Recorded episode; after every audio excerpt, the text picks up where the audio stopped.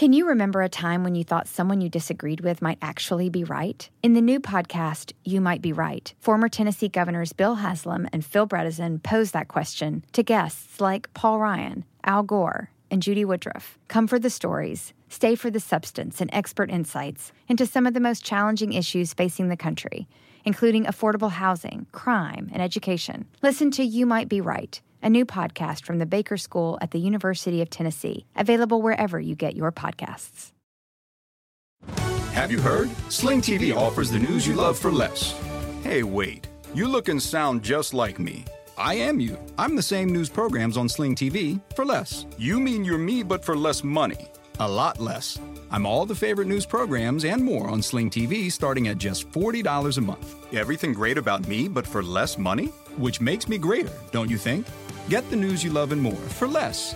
Start saving today. Visit sling.com to see your offer. Sling. Let the word go forth. Fool me once. Are you fired up? I'm not a crook. Are you ready to go? Shame on, shame on you. It's Abe Lincoln's Top Hat, hosted by Ben Kissel. Fool me, we can't get fooled again.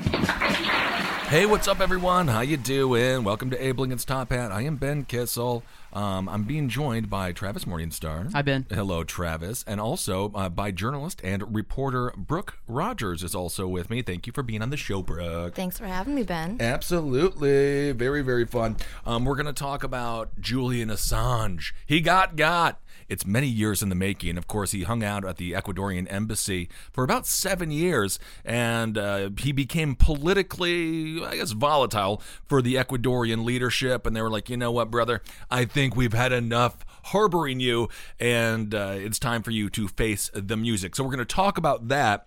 Uh, what does this mean for Julian Assange? We know what it means for Pamela Anderson. She just lost the love of her life, which is very sad. But what is she actually being charged with? The U.S. Uh, had a um, an indictment under seal. Uh, they have unsealed that indictment, so we know the U.S. is coming after him for only a single count at this point, and uh, really the time in the United States that he would have to spend in prison would be anywhere from one to five years. So it's an interesting story. So we're going to talk a little bit about that. I want to talk about Automation, once again, the robots are continuing to take over. They start by cleaning up our floors, and they end by cleaning up the blood that is spilled out of the hands of the human worker. So, we'll talk a little bit about what's happening with automation in the context of Walmart. Walmart has doubled down and said, we want to get more and more and more and more robots. And of course, they're pretending as if that's just. Um, that's just to help out uh, current employees. But of course, we all know that's going to lead to a lot of unemployment. We're also going to talk a little bit about this recent lawsuit filed by the ACLU. They filed a lawsuit against this Southwest Virginia town on behalf of tarot card readers. It's an interesting little story that kind of connects uh, both what we talk about on last podcast on the left and Abe Lincoln's top hat, a little politics and a little tarot card reading as well. And finally, um, I want to talk just briefly about what's going on in Seattle. You remember these little like they're like they're like these little booklets those ridiculous little pamphlets that used to come out, the Chick tracts. I think they were called Chick tracts, and they were crazy, religious, anti-gay, anti-everyone. Um, they're horrible. But now there's a couple of Christians who are spreading out different forms of those Chick tracts that are making fun of Donald Trump. So I want to spotlight a couple of people. You know, I'm not a religious person, as all of you know, but I also I don't care. If you're religious, you you do you. Um, whatever it takes to survive in this bat crap crazy world of ours is uh, whatever you got to do to do it. That's what I say. It's fine with me as long as you don't hurt other people. Um, so there are a lot of Christians out there who do not like the religious right, and I want to spotlight just a little bit uh, some of those folks because um, you know they aren't uh, often talked about, but they are important. And just first, before we get into Julian Assange here, I want to comment on what I was talking about last week. I had a couple of DMs from people who weren't, you know, not necessarily happy uh, with me because I outed um, Cory Booker, of course, the senator uh, out of New Jersey. And I wanted to just kind of focus on that just for a second. And um, obviously, we were talking about in the context of he dating Rosario Dawson, and obviously the idea that he might be gay or or, or bisexual. It's all over the uh, the internet. But if anyone was out there felt that I was belittling him or felt as if I was trying to quote out him, I apologize for that because, of course, I understand the importance of having the right. You have the right uh, to come out of the closet whenever you uh, think it's necessary and whenever your life allows you to do so. I understand there's still a lot of people who can't come out of the closet because they're worried about physical violence. Perhaps their family uh, would desert them. Maybe their employer would fire them. I understand that is a phenomenon that happens to this day. I would also say um, when it comes to the conversation in political circles, it's it's quite commonly joked about regarding Cory Booker, and I would like to see him maybe uh, address the issue. Of course, by no means does he have to. Uh, does he have to? But I just think it could be a powerful thing for bisexual kids out there, or for gay kids out there, who you know maybe uh, don't feel like they have a, a, role model in in politics, and I think that he could really be a role model uh, for those kids in politics if he so chooses to do so. And again, you know, I do believe sexual uh, orientation is fluid in many ways, so perhaps Rosario Dawson was the gal uh, that was able to uh, really make his love uh, stick for one person, that being her. So anyway, I just wanted to address that just a little bit and let you know I hear you and uh, you know it's important stuff and hopefully whatever. I just want people to feel uh, as if the leadership political leadership represents them. And uh, it seems as well, if a openly gay candidate such as we've seen with Pete uh, Buttigieg uh, can do very well and just again be be an inspiration for those uh, people who might feel as if they're being marginalized. Brooke you were going to say? Oh no I was going to point out Pete Buttigieg and say that it's you know him and his husband are like Twitter famous now. And oh, very, very Twitter famous. Yeah, Mayor Pete, good old Mayor Pete. Wait, his is husband it, Chasten. Is it confirmed that Cory Booker is gay? I I didn't. Uh, no, I mean it's a. It's Did you read this rumor. on Lipstick Alley or something? What's that? Did you read this on Lipstick Alley that he What's was? Lipstick Alley? It's a go- it's the gossip site. No, I'm, no, I just know a lot of people who work with him. Um, so that's all. It doesn't matter. Okay, so let's let's talk about Julian Assange here. Um, all right, so he was the Ecuadorian embassy, obviously, for about seven years. They housed him, and then what ended up happening, and Brooke can speak to this here uh, in a second, was evidently he bit the hand that was feeding him and housing him when it comes to Ecuadorian leadership. So, Brooke, what did he do to piss off these people, and why on earth? Why on earth would WikiLeaks, the founder of WikiLeaks, Julian Assange, decide to piss off the only people that are keeping him from real prison as opposed to the prison that he was living in, aka the Ecuadorian embassy? Well, I think there's uh if you if you really look into it, um, he has been kind of pissing off his hosts for years now. Um, mm. There are a lot of reports of him uh, skateboarding through the halls of the embassy, which apparently he was skateboarding through the halls. Yeah, it ruined the floors. Just like a eight year old boy, completely ruined the hardwood floors. Like so. Richie Rich. What the heck is that? What do you What do you mean skateboard? I mean, maybe this is what Pamela Anderson saw in him.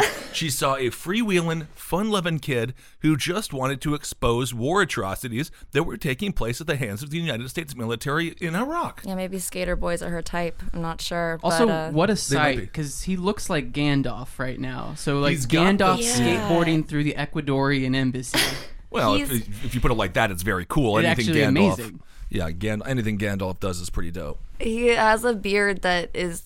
It, it's one of those unfortunate beards that will not grow toward the top part of the face. It only grows toward the bottom, so it's Yeah. almost like unintentionally Amish looking. Yeah.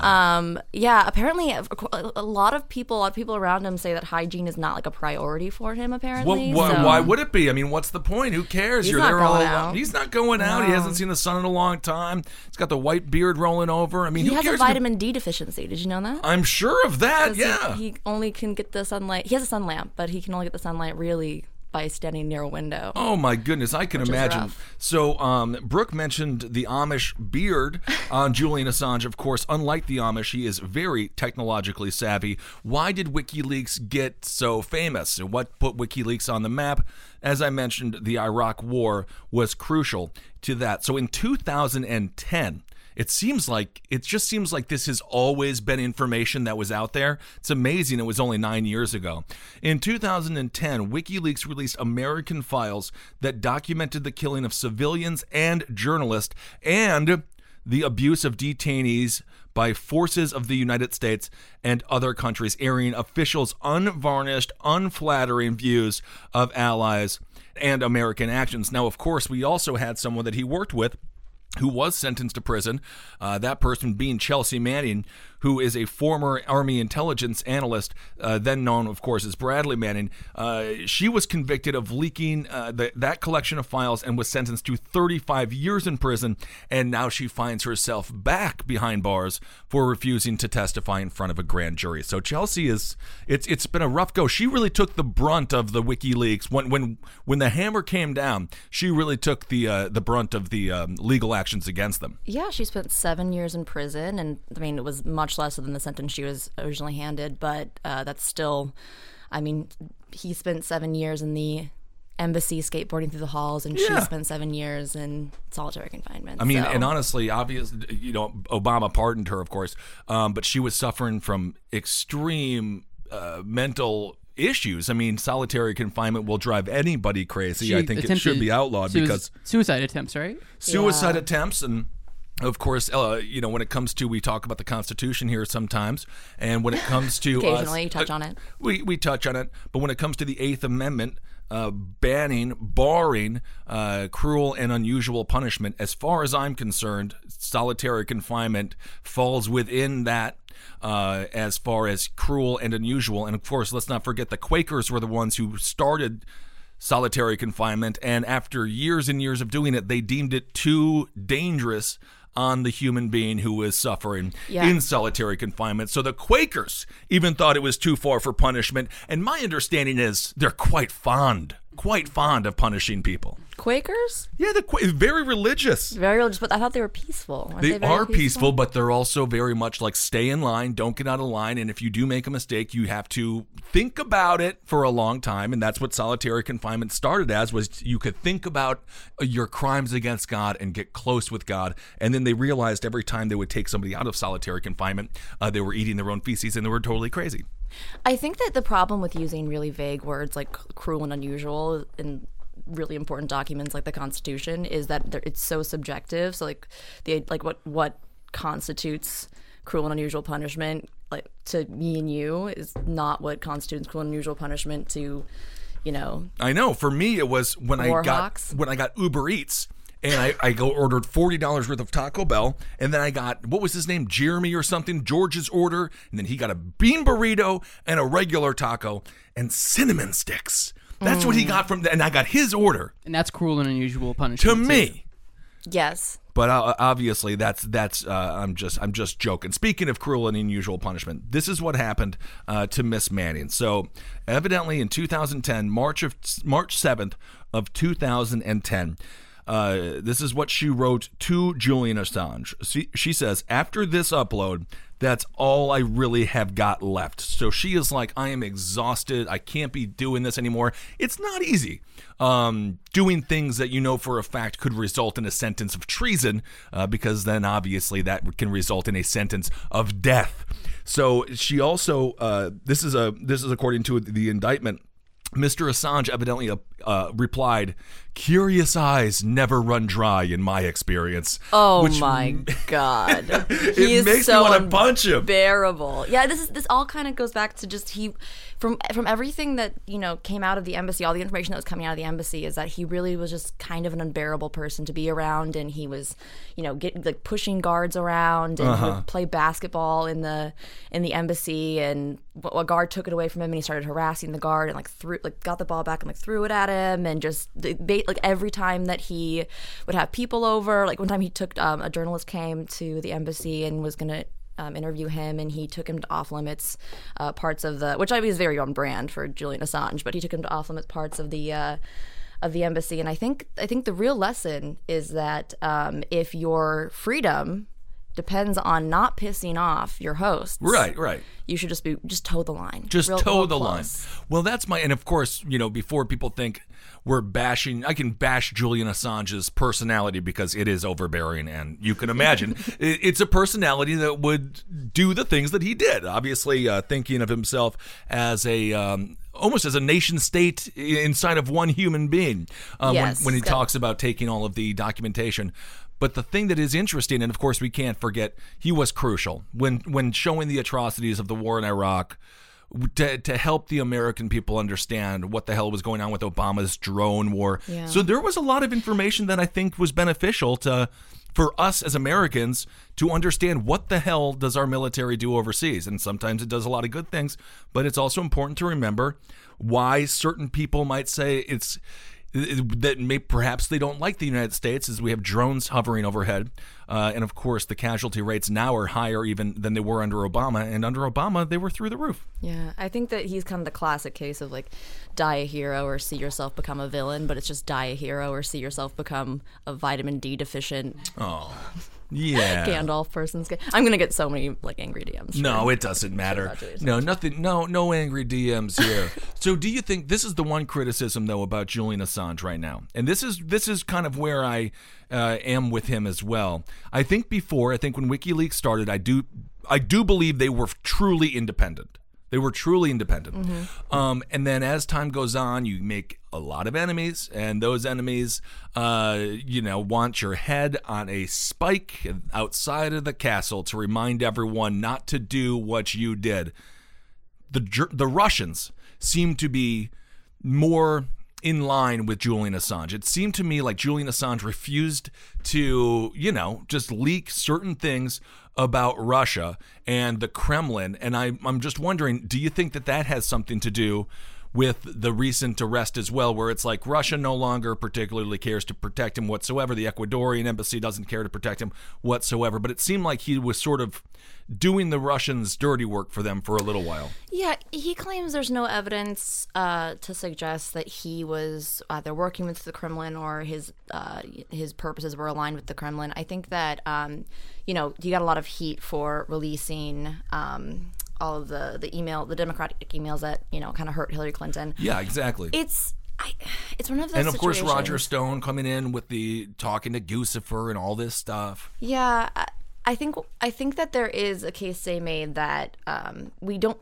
really we can't say certain for certain that he uh, is you know working on behalf of the Kremlin or that he's aligned Right, with the Kremlin. right. I think that there there is I think that there is evidence that um, he at least he made some political politically shrewd moves. Mm-hmm, and you know when you when you are in that amount of danger I think that yeah it, it is I think what WikiLeaks started out as um, and their and their and their goal um, really did change over the years. And again Yeah. like you said when you're when you have that many powerful enemies I think that you just you, it's really hard to stick to that idealistic you know we're just pro information and pro freedom and we're going Right. to release you know everything on everybody and so um, not that I'm making excuses but I just think that it's it's kind of it's not surprising that that that would change I mean, you have to have some allies. Yeah. When you're pissing off the United States, I'm sure the Chinese government is too isn't too fond of him Yeah. as well. It doesn't seem like he has a lot of friends in high places. So is this like the natural evolution of a whistleblower kind of journalist? Uh, is, like naturally, you're going to have to be holden to to somebody eventually because, I, I think you have to be because at some nations point. crack I don't down think on it has to be I really I Well, what are you gonna do? You're that just one dude. Yeah, well, I mean, yeah, and so WikiLeaks kind of, you know, became an, an entire world outside of Julian Assange. But I think that it doesn't have to end up that, like this. I mean, maybe that's naivete on my part, but I think that there are. Um, I mean, if you look at like Chelsea Manning, I think that she actually does have a very, uh, very specific set of morals, and I think that you, know, Mm-hmm. you can disagree with them. Um, but she actually does really stick by. I mean, she's in jail right now because she refused to Yeah. testify before a grand jury. She she's willing to put like her money where her mouth is. Absolutely. Um, but yeah, I think that maybe Julian Assange just got kind of bit off more than he can chew in many ways, and um, that and so you're you're talking about you know the reason why he got kicked out of the embassy. Um, the tipping point there's there's all this little stuff. I think they could have dealt with that. Um, the tipping point really was that the Ecuadorian president um, accused WikiLeaks of spying on him and his family, which again, you know, don't know why you do it. Don't know why. Don't know why you do it. Well, was he Um, trying to get dirt so then he could say, "Don't kick me out of this embassy. I'm going to show this footage I, I have of you and the wife arguing over over dinner at some random Tuesday or something." Yeah, it seemed like most of what he uh, WikiLeaks allegedly released, it probably was WikiLeaks. That's what the Ecuadorian president says. Um, but it, well, most of it was um, him talking about the, the president talking about trips to like New York and Hmm. you know uh, photos of him eating a lobster. So it's it was more, I think, to imply That lobster that photo could end it all. Oh my! every it- politician's worst It's like uh, Kevin photo. Kevin Spacey in uh, in House of Cards when he was seen with the Nazi. Did, did the but this is just a guy eating lobster and be like, "This can derail the whole thing. all we've worked for because of a crustacean." it wasn't damning, but I think it was embarrassing, and I think that it became kind of a spy versus spy thing because, um, Yeah. You know, Julian Assange and WikiLeaks were uh, you know, hacking into his pho- allegedly, quote unquote, allegedly, um, Yeah. hacking into his phone, and um, they released photos of his of you know between him and of his wife, and they were, they were I mean, it wasn't anything explicit, but um, and you know, there's so text text messages between him and other people that kind of implied that he was living this really exorbitant life, and so I think that. Um, First of all, the current president was elected in 2017, so he is not the president who gave um, Julian Assange Asylum in the first asylum in place. the first place. So I think he really, it's like the, it's the, um, the, it's overstating your welcome Yeah. to an extent that really is amazing. Sure, It's, and and if you're if you're new leadership in Ecuador, I'm sure this is not a good look for you if you want to have relations with the U.S. or the U.K. with other Western countries. I think it probably just became totally untenable and just being like, you know what? Why are we still housing this egomaniac? Yeah. It doesn't matter. And again, Julian Assange has done some good things, but now there is both parties. You know this. You know this country here. Both parties are happy now. Obviously, this is much more of a conservative uh, Democrat, but Democratic Senator Joe Manchin on Thursday celebrated uh, the arrest. He says, quote, it's a great for the American people. He goes on to say, we're going to extradite him. It will be really good to get him back on United States soil. So now he's our property and we can get the Ooh, I like facts. and yeah, exactly. so we can get the facts and the truth from him. Um, Manchin, along with nine of his Democratic colleagues, had signed a letter to Vice President Mike Pence last June expressing concern about Ecuador providing asylum to Assange. He goes on to say, I think it's very good for us to finally get him on U.S. soil so we can investigate, we can basically cross examine, we can find out the facts that only he knows and his connections and how he basically distributed his information. Do you think it's possible? He'll probably go to go away for a little while, but do you think it's possible he just ends up working with the United States government or with the UK governments? I mean, this is the guy on the front lines of the war on information, and it usually works out where if you are so good at it, the U.S. government will be like, eh, you know, you did your time. Come come over and help us out.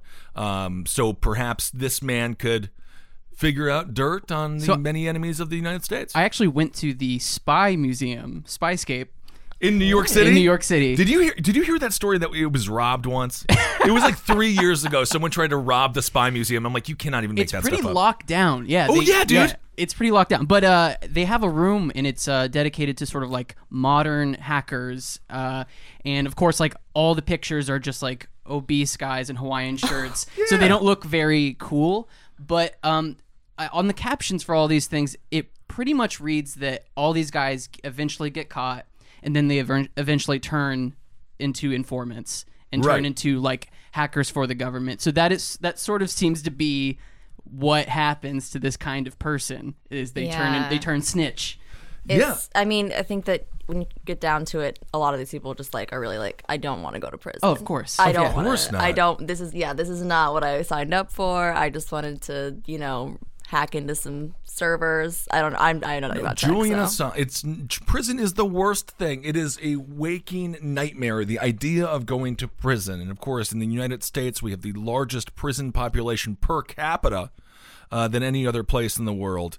Um, so it's it's a real possibility, I suppose, and it certainly is now a real possibility for Julian Assange. So in Thursday, why was he arrested in the UK? He was arrested for skipping bail and then immediately charged uh, in the United States for conspiracy to hack a government com- uh, computer. And of course, he still has a lot of very hardcore supporters, and th- those people will continue uh, to support him. And for me, I don't know. I, I don't know if this is. I'm not even sure if this is. I don't think. I don't know if people will agree with me on this. But the fact that now we can move on from Julian Assange in the Ecuadorian embassy, just get this done with. At some point, you knew he was going to have to have a come to Jesus moment. The you know British officials were outside the Ecuadorian embassy 24/7 just waiting for him to take one step outside. And then of course in this case when the Ecuadorian embassy lifted the asylum status they were they were welcomed in. But it seems like now we can have the trial, get more information, and let's just start this next five year process for him. And then Julian Assange, he'll still just be 50 years old, can make a. I'm really, it's a weird thing to say, almost entertainment um, type trope, but I think he can make a comeback.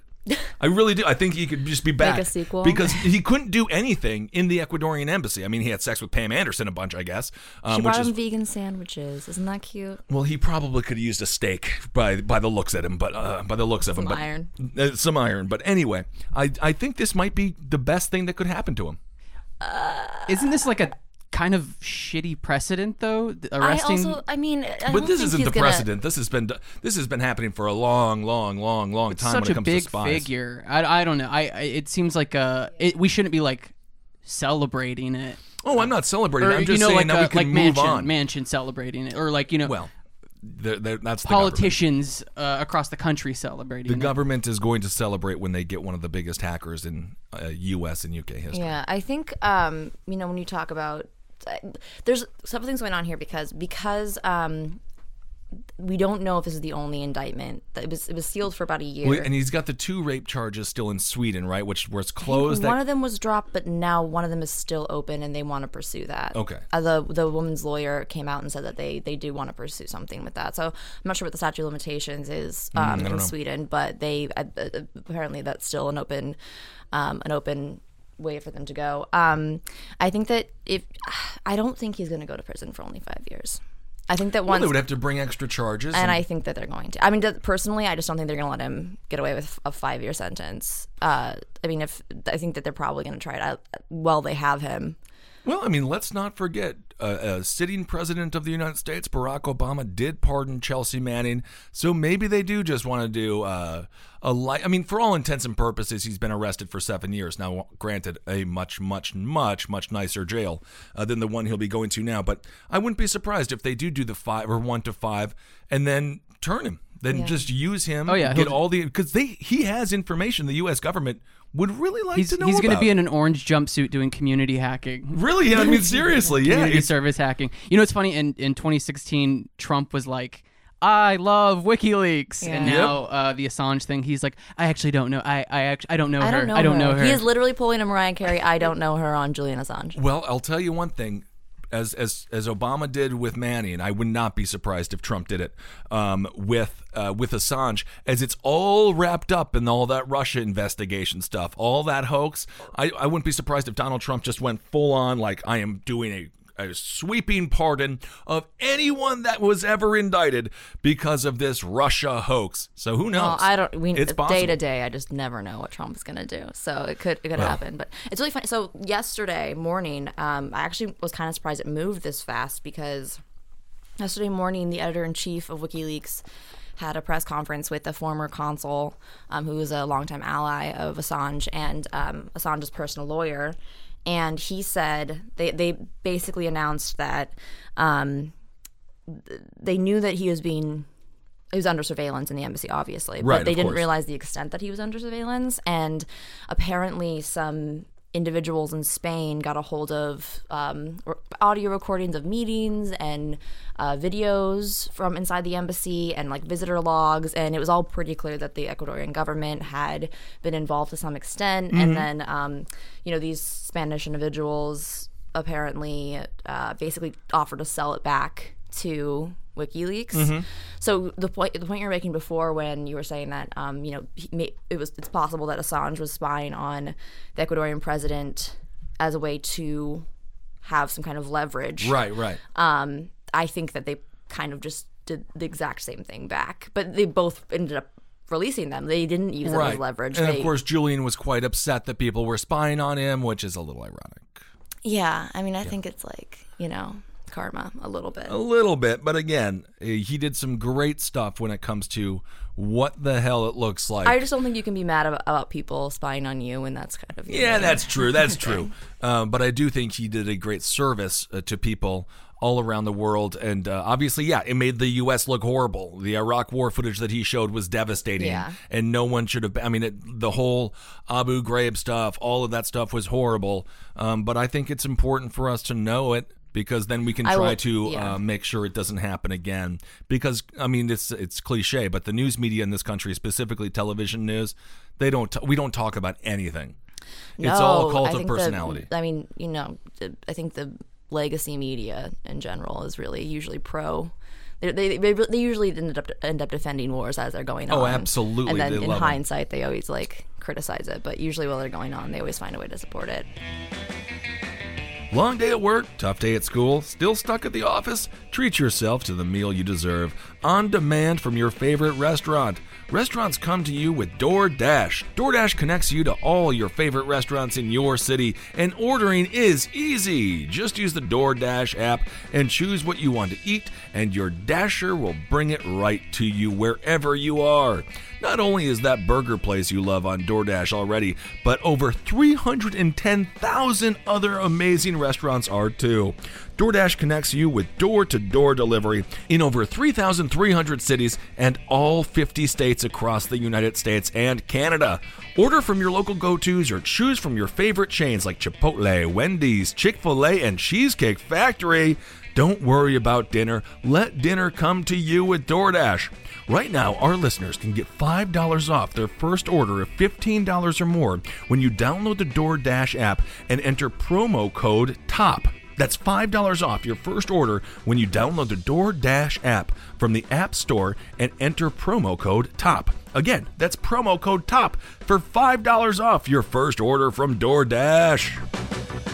All right, well, let's move on a little bit. So that's Julian Assange, and we'll keep you up to date on following that story. Who knows? Do they throw the book at him? Do they just give him a slap on the wrist and use him for the information he has and for the skill set he possesses?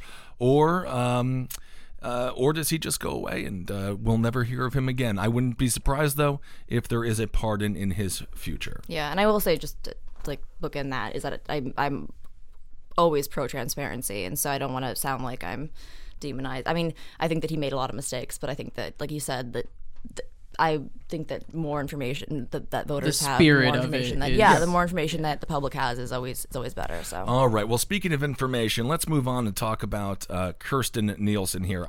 Obviously, the information we know about the policies that she implemented at the request of Donald Trump and his administration were completely and utterly anti American and totally abhorrent. Of course, that policy mainly being child separation. We still have thousands of kids who are separated from their parents. Uh, many officials estimate that it'll be within two years, if they're lucky, where they could reunite with their parents. But of course, as so many things go in this administration, they have a policy idea and they don't have any actual understanding of what that policy ideal will look like in real life terms. So they didn't even think of the question how are we going to reunite all these kids that we're taking from their parents, which I think that should have come up. If you're going to even pose this as a question, should we separate families? The second question has to be, how do we reunite them? Don't you think that should have been? I mean, I know Stephen Miller, his head is big, but there's no brains in there, and I don't, I don't think he really cared. no, I just think that he genuinely does not see them as human. So Oh, he's a moron. It yeah, it's not. It's I don't think for him, you know, bringing the families back together was ever really a concern. Yeah, you would have think that would have been a question that was posed uh, to Donald Trump, but uh, evidently not. So Kirstjen Nielsen, of course, uh, out of the Department of Homeland Security, uh, she is done. She quit or she was fired. It's always almost impossible to understand what Donald Trump because if someone quits, he just says he fired them, and vice versa. So I'm like, I have no freaking idea. So she was working. Uh, she was an immigration hardliner working aggressively to carry out Trump's restrictionist agenda. Now, of course, she spearheaded the efforts to crack down on migrants and asylum seekers. She requested military assistance at the border. She limited the number of people who can legally present for asylum at ports of entry, and she vastly increased the number of immigrants in detention. This was all under the zero tolerance policy. Of course, I do love that Donald Trump in this one case, in this one thing in his life, zero tolerance. He's he's just by the books, um, Donald Trump. So this legacy that she leaves behind is where do you go from here if you're Kirstjen Nielsen? How do you sit down at, at the New York Times or even in front of Fox News executives? Maybe she'll get a job as a talking head on Fox News who the hell knows? Um, but how do you go back to the workforce when your resume includes separating screaming children from their parents? Well, that we're already seeing an effort to rehabilitate her uh, image, and I think that it's even as there were rumors that she was leaving, and then right after she announced that she was leaving, there were people saying that she left because she didn't agree with the policies, and that she left because she didn't want to enforce them, that her and Trump disagreed on enforcement. And I think that it's pretty much all. Um, I think she got tired of being the bad guy. Yeah, the whipping boy to some degree, but then Yeah. again, the policies are what you would get whipped Listen, for. yeah, you, I think that she knew what she was getting What do you into. think they disagreed on? Like she's like the, the children should be farther away.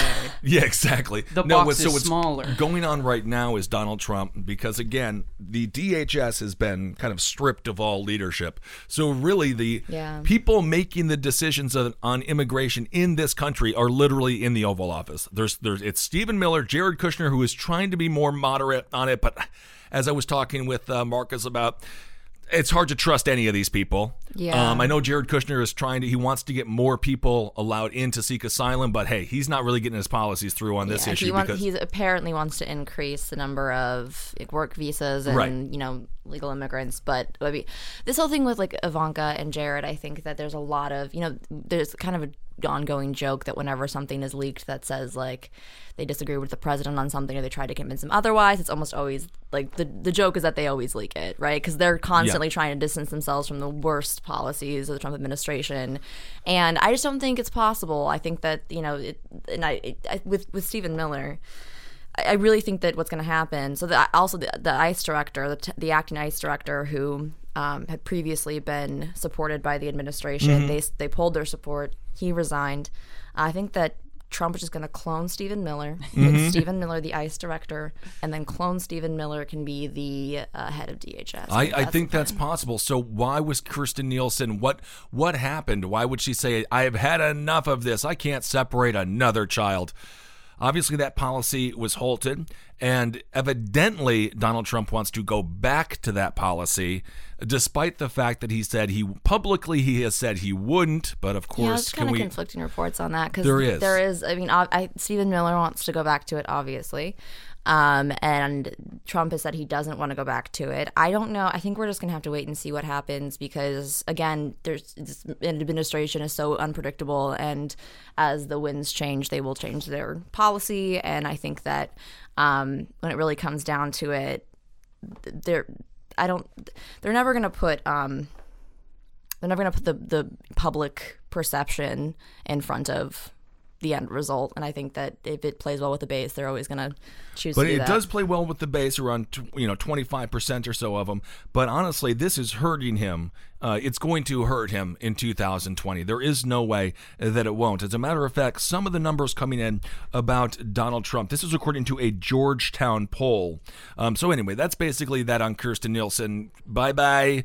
Um, good luck. Well, I say that with uh, italics, I guess, but good luck getting a job. It's probably probably going to be tricky when asked about that subject, unless she just goes to work for. Someone will Blackwater hire- or something. really, someone will. Also, I got I got hire caught up on you saying uh, a clone of Stephen Miller. I think the idea of cloning Stephen Miller is enough to like stop all research into cloning, right? That's possible, yeah. Um, for so, the good of the country, cease and desist. oh my goodness, he's such a big-headed monster. he look yeah, he looks like he's being viewed through a fisheye lens at all times. Yeah, honestly, he really is. He's he's a horrible member of the alt right, and the fact that he has the president's ear, and the fact that again, this administration is solely going to be making the immigration policies for this country without any people around to maybe question things again, like how do we reunite parents and kids. Uh, it is um, it's a little nerve wracking. So this is according to a Georgetown poll.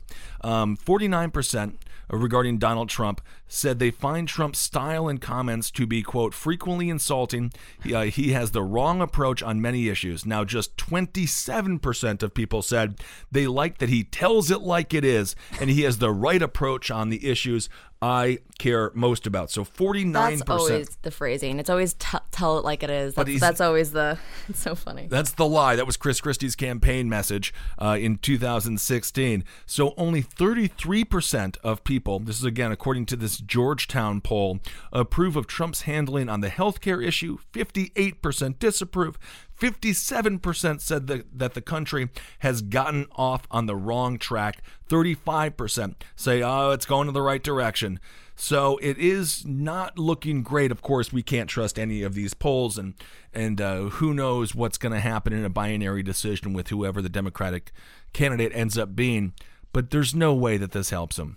There's no, way this immigration. I mean, it's going to help him in in the states he's already going to win. But I just I, I can see this going uh, and getting rid of those eighty thousand votes that helped him win. Uh, you know, in the Midwest, Michigan, Wisconsin, um, and that this can just turn off so many people. I hope that it does anyway.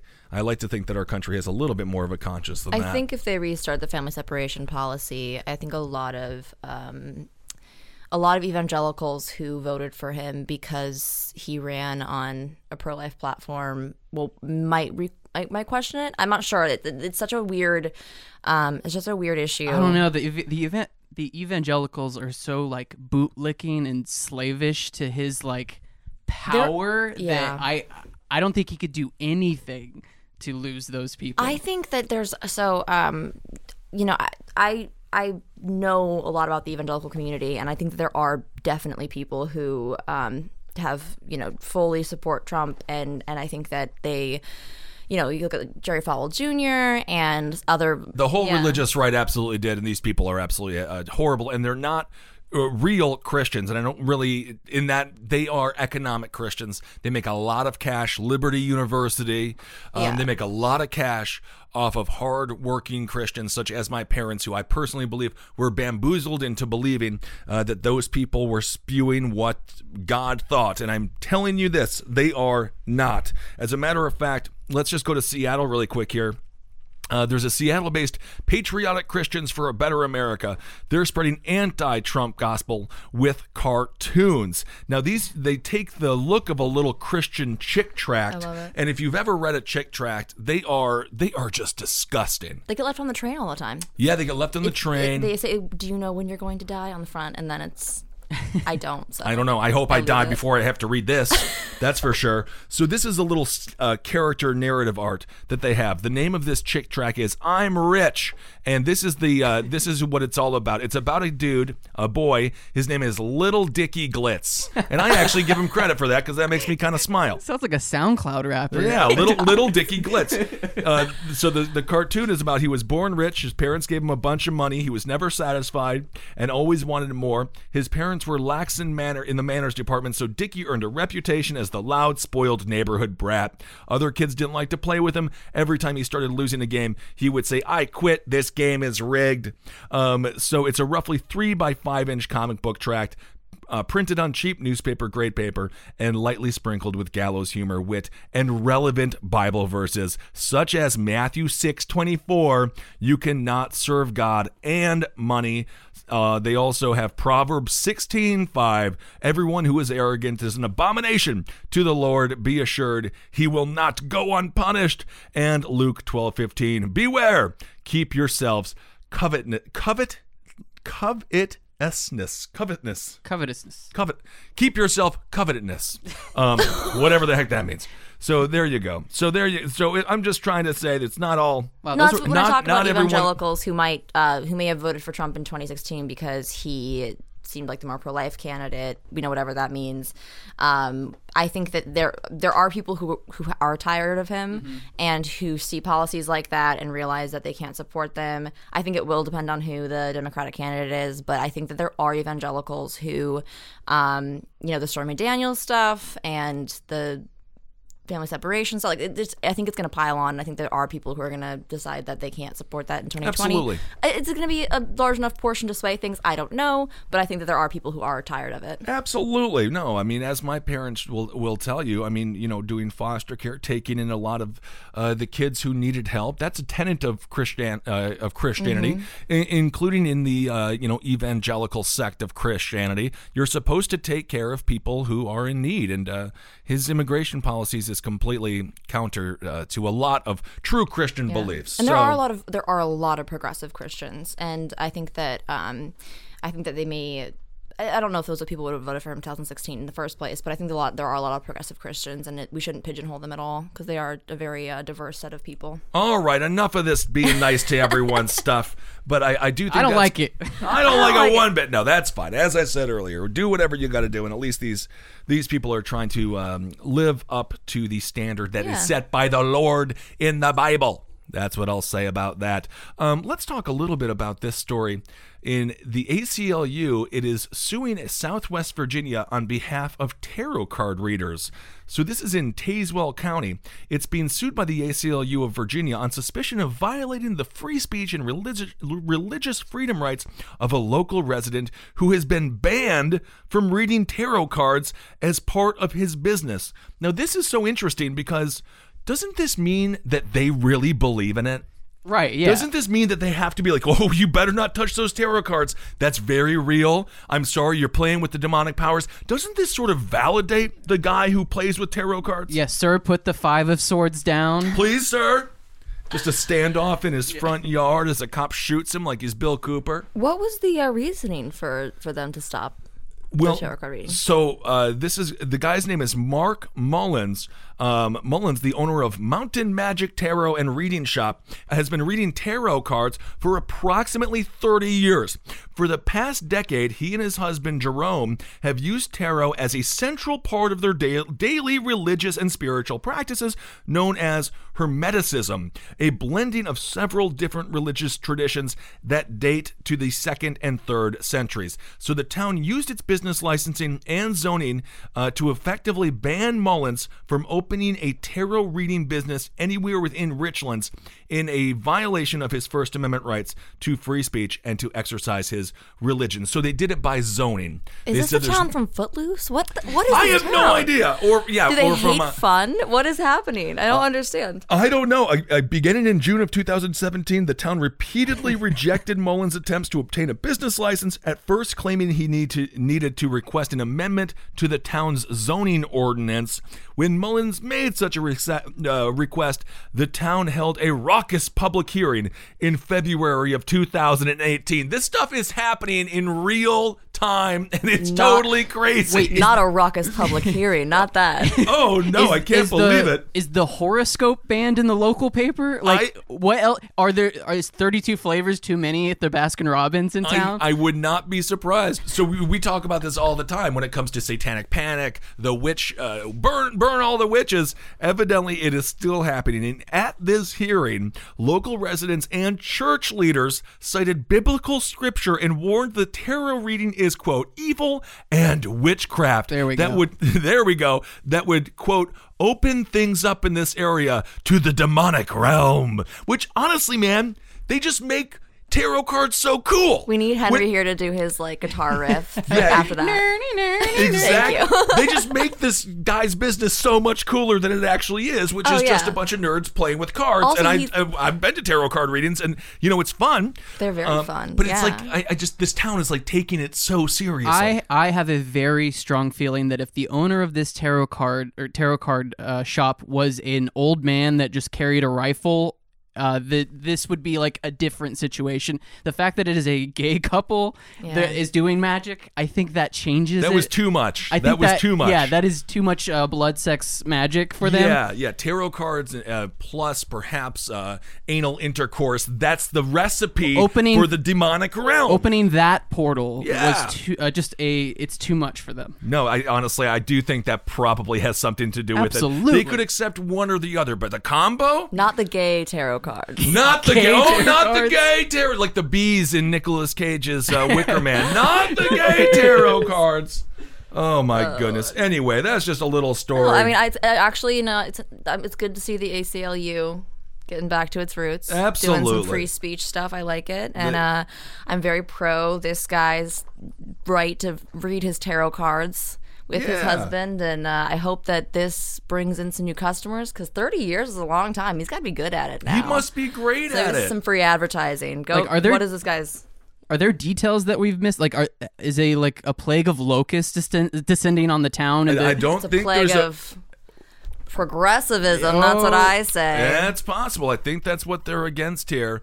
Um, so the ACLU is suing, and honestly, they have to win this. I think that they will. It is without a doubt a violation. this will be this will be like a Harlem Globetrotters game for the ACLU. it should be, yeah, absolutely. So if you live near the town of Richlands, go to Magic Mountain Magic Tarot and give this get, go get some tarot card readings. Hell yeah. Absolutely. Magic Mountain Tarot. Support your local businesses. or your local tarot card reader. Absolutely. Why wouldn't you? All right. Well, just lastly here, speaking of jobs, and that's what small businesses give us.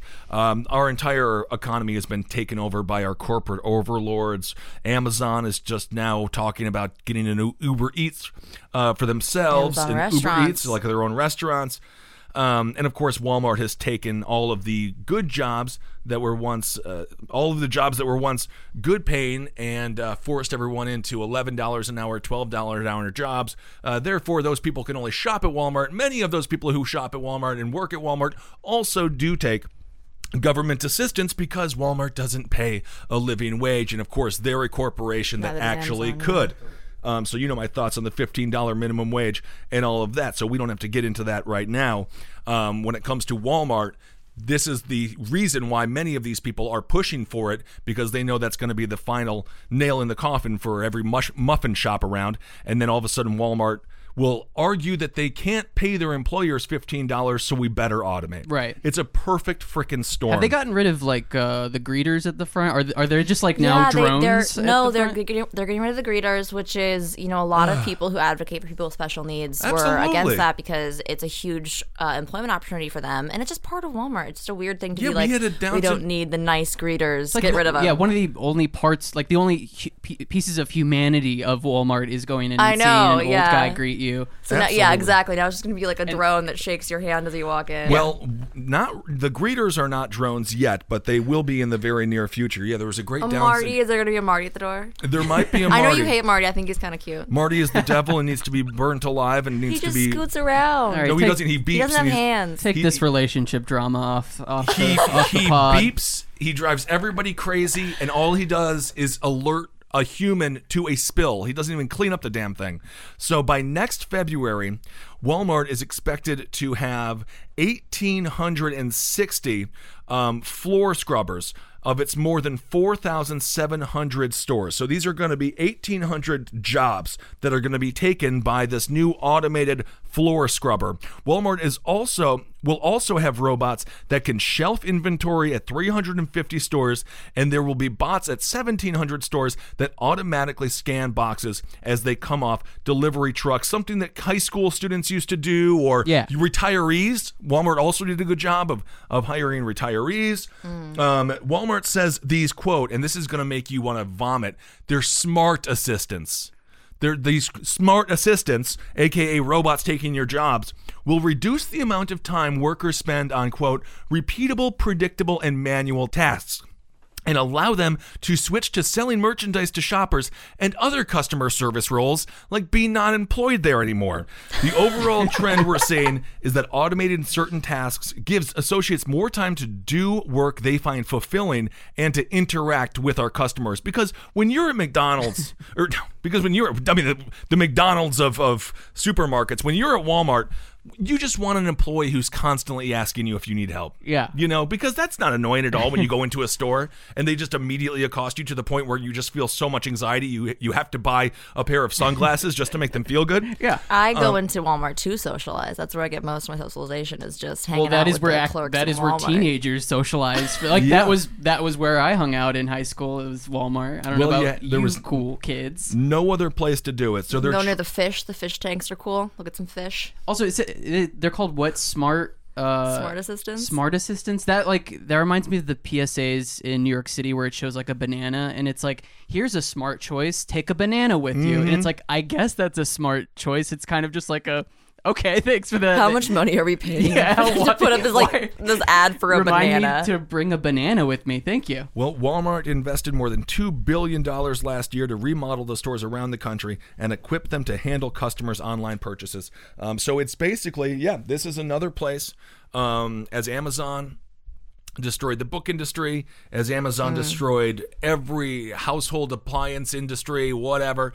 Um, Walmart is now going to. Uh, you know, join their join their corporate buddies uh, by screwing over the American worker, and uh, it's just it's where the future is going. yeah, man. And- Late capitalism is so bleak. It well, really I mean, is. it's you got to start. That's why I'm for a UBI because every one of these automated uh, bag of bolts.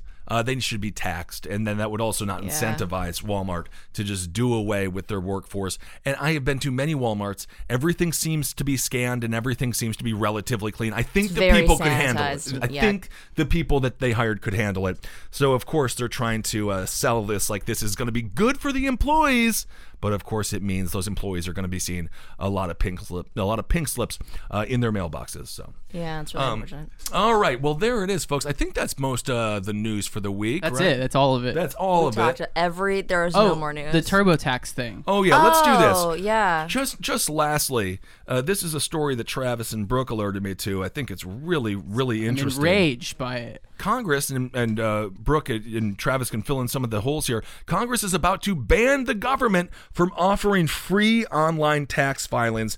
Thank you, TurboTax. This was supported. You maybe if you're Republican or you're Democrat, you might think, "Oh, I hope my party didn't have anything to do with it." well, I've got bad news. They both did. Wow. Richard Neal, a Democrat out of Massachusetts, he helped pass the Taxpayer First Act. These acts are always named like, "Oh, taxpayer first. Well, they're not going to name it like the Screw Taxpayers Act. But this is exactly what it does. So it's a ride, it's a wide-ranging bill making several administration uh, administrative changes to the IRS that is also sponsored by John Lewis, the Democrat, of course, famous uh, for his civil uh, rights record uh, out of Georgia, and Mike Kelly, a Republican out of Pennsylvania. So what the hell does this mean? Why would Congress pass a bill um, that makes it impossible for us to get free taxes online? because H&R Block and Intuit, which owns TurboTax, has been lobbying for this exact kind of legislation for years. So it's basically making sure that the government is never a competitor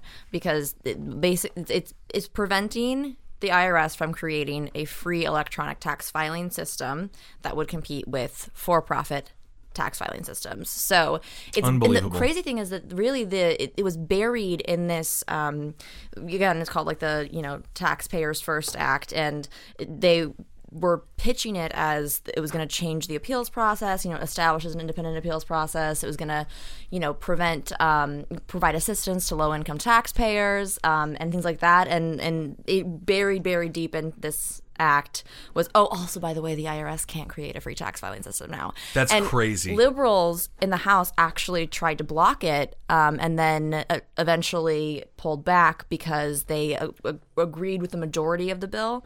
Mm. Um, but so this one stipulation, if, if they realized that if they tossed that, I mean that was, I, in my opinion, it was the point of the bill in the first place. Yeah, well, I, I would say this is a poison pill for me. If I'm in Congress right now, this is this is the deal's off the table. This is a total poison pill as far as I'm concerned. Well, the, you know, there's there are two certainties in life: Mm-hmm. death and taxes. Mm, I've heard that. And, and death, a funeral costs a lot of money, and now they're just making sure that taxes you have to pay to, do, your taxes. You have to pay to give the government more Until you money. die. Now you have to give TurboTax and the government. I mean, we, we always have. I I hate having to pay to file my taxes, but I also hate doing my taxes. I always so- thought Turbo like I- No, I mean you have to t- you have to hire someone to do your taxes because it's more confusing than, than the SATs. I mean, if it was all as e- like remember when Paul Ryan said he was going to make taxes so good so simple you could fill them out on a postcard? well, good freaking luck. I did my taxes this year and it's a hell of a lot bigger How's than a postcard. How's Paul postcard. Ryan doing nowadays? Paul Ryan is looking He's in the mirror great. and listening to a lot of Michael Jackson, just trying to contemplate where he's gone wrong. Is it weird? I I always thought kind of TurboTax was like my friend because they've they took They're so care. friendly. No, I always file through TurboTax to be completely clear. they took yeah. yeah. they they took care of it in my like most desperate years of my life where I'm like I gotta get a refund, and now they're damn they did us dirty. I know. Yeah. Well, I, I actually like so. I mean, the, the the difference is so you can file, you know, by mail through the IRS system. You just have to print off like 900 pages, Right, and you have to understand what they're asking you, and it's impossible. TurboTax streamlines that, which is why I like to use it, especially when I'm when I'm freelancing and I have like 1099s and things like that. I it's very complicated, and if I have two more page, if I have more than two pages, I get really overwhelmed. So I've always used TurboTax, but it is like on top of either paying taxes or you know you're always deducting from your refund. Of so it's course. just like it's a little more. It's a little bit more bitter. Hey, we could have the exciting conversation about what to feel like to play in ta- to pay taxes. We could go on and on, but we don't want to make our audience too happy. Um, so why the hell did this happen? Well, believe it or not, money is involved. Intuit and H&R Block last year poured a combined 6.6 million into lobbying related to the IRS filing deal and other issues. Neal, of course, the Democrat who became Ways and Means chair this year after Democrats took control of the House, he received $16,000 in contributions from Intuit and H&R Block in the last two election cycles. Uh, he describes himself as a longtime champion of the existing fee free file program, has argued that it would, quote, help low and moderate income taxpayers, which is absolutely not what's going to be helped or who is going to be helped when it comes to this. Free File Alliance Executive Director Tim Hugo called it a great idea when you can provide a great product, free tax returns to Americans at no cost to the federal government. An H&R Block spokesperson said the company believes Free File should be the subject of ongoing improvement, and we are committed to working with all parties to strengthen and improve Free File on behalf of the American taxpayer. And of course, none of that is true. So very interesting. Intuit is the they're also the makers of QuickBooks and Okay. Mint and uh, well, I got a little hashtag here on their Twitter, powering prosperity around the world. Oh. Powering prosperity and blocking And- free tax. yes, and, blocking, and and just sort of commodifying the transfer of money, like just Yeah. any any money that you have to move from one place to the other. We want to take some of it from you. No, it is funny how they're like, we love free file. We love it so much that we don't ever want the IRS to have Yeah, absolutely. Not So- online, at least. Yeah, this bill would make it illegal for the IRS to create its own online system of tax filing. Which, so again, there you go. These these companies they they give you, uh, these politicians money. Well, and this they is an article. This is an article just in time for tax. I mean, Exactly, April it's perfect. 15th. Happiest time of Happy, the year. happy April fifteenth, everyone. Oh my goodness, is it coming up that soon? I got mine done in February this year. I was so proud of myself because usually I get it done on April 14th. I still Yeah. have the tree from last year. You know. Hey, very nice. You still have the receipts hang- taped to hanging up your door. That's perfect. Well, thank you so much for being on the show, Brooke. Thank you for having me, Ben. Great job, Travis. Thank you. you. Thanks, Travis. Um, let's see, Brooke. People can find you on you. You like Twitter a heck of a lot more than I do. Where where where are you Uh, on it's on Twitter? at BKE Rogers because Brooke Rogers was taken. So it's Oh. at BKE Rogers uh, on Twitter. And yeah, that's pretty much all I do politics on. I'm on Instagram too, but that's just. That's I would say Brooke so. is like r- really good at Twitter. By the way. Oh, like, thank you. Can I brag about something? Yeah, of course. Selma Blair followed me on Twitter. There you go. Really today? Who is my favorite I love 90s Selma. actress. Yeah. And she's awesome. She's got MS and she's still look I mean no, she's doing. she's fucking icon. She's amazing. I love She's her. incredible. Nice. Well, there you go, buddy. That's a big. That's a big get right there. Mm-hmm. All right, um, all right, everyone. Thank you all so much for listening. And um, yeah, I guess that's it. We'll see you all out there on the road and hail yourselves, everyone. We'll talk to you soon.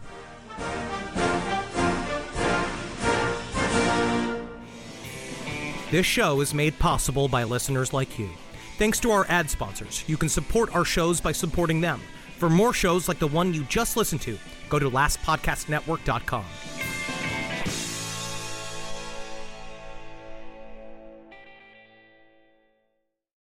Hi, Max. I wanted to share something with you. I wanted to tell you how grateful I am and how you've embraced your sobriety since day one. I'm grateful for how you changed your life. I'm grateful for the love you have for me. I'm grateful for you. Love, Mom. If your loved one is still struggling with addiction, you might not feel like you'll ever get to grateful, but we can show you how. At Caron, we've helped families overcome addiction for 70 years. So if your loved one is ready for something different, visit caron.org slash lost. Can you remember a time when you thought someone you disagreed with might actually be right? In the new podcast, You Might Be Right, former Tennessee governors Bill Haslam and Phil Bredesen pose that question to guests like Paul Ryan, Al Gore, and Judy Woodruff. Come for the stories, stay for the substance and expert insights into some of the most challenging issues facing the country, including affordable housing, crime, and education. Listen to You Might Be Right a new podcast from the Baker School at the University of Tennessee, available wherever you get your podcasts.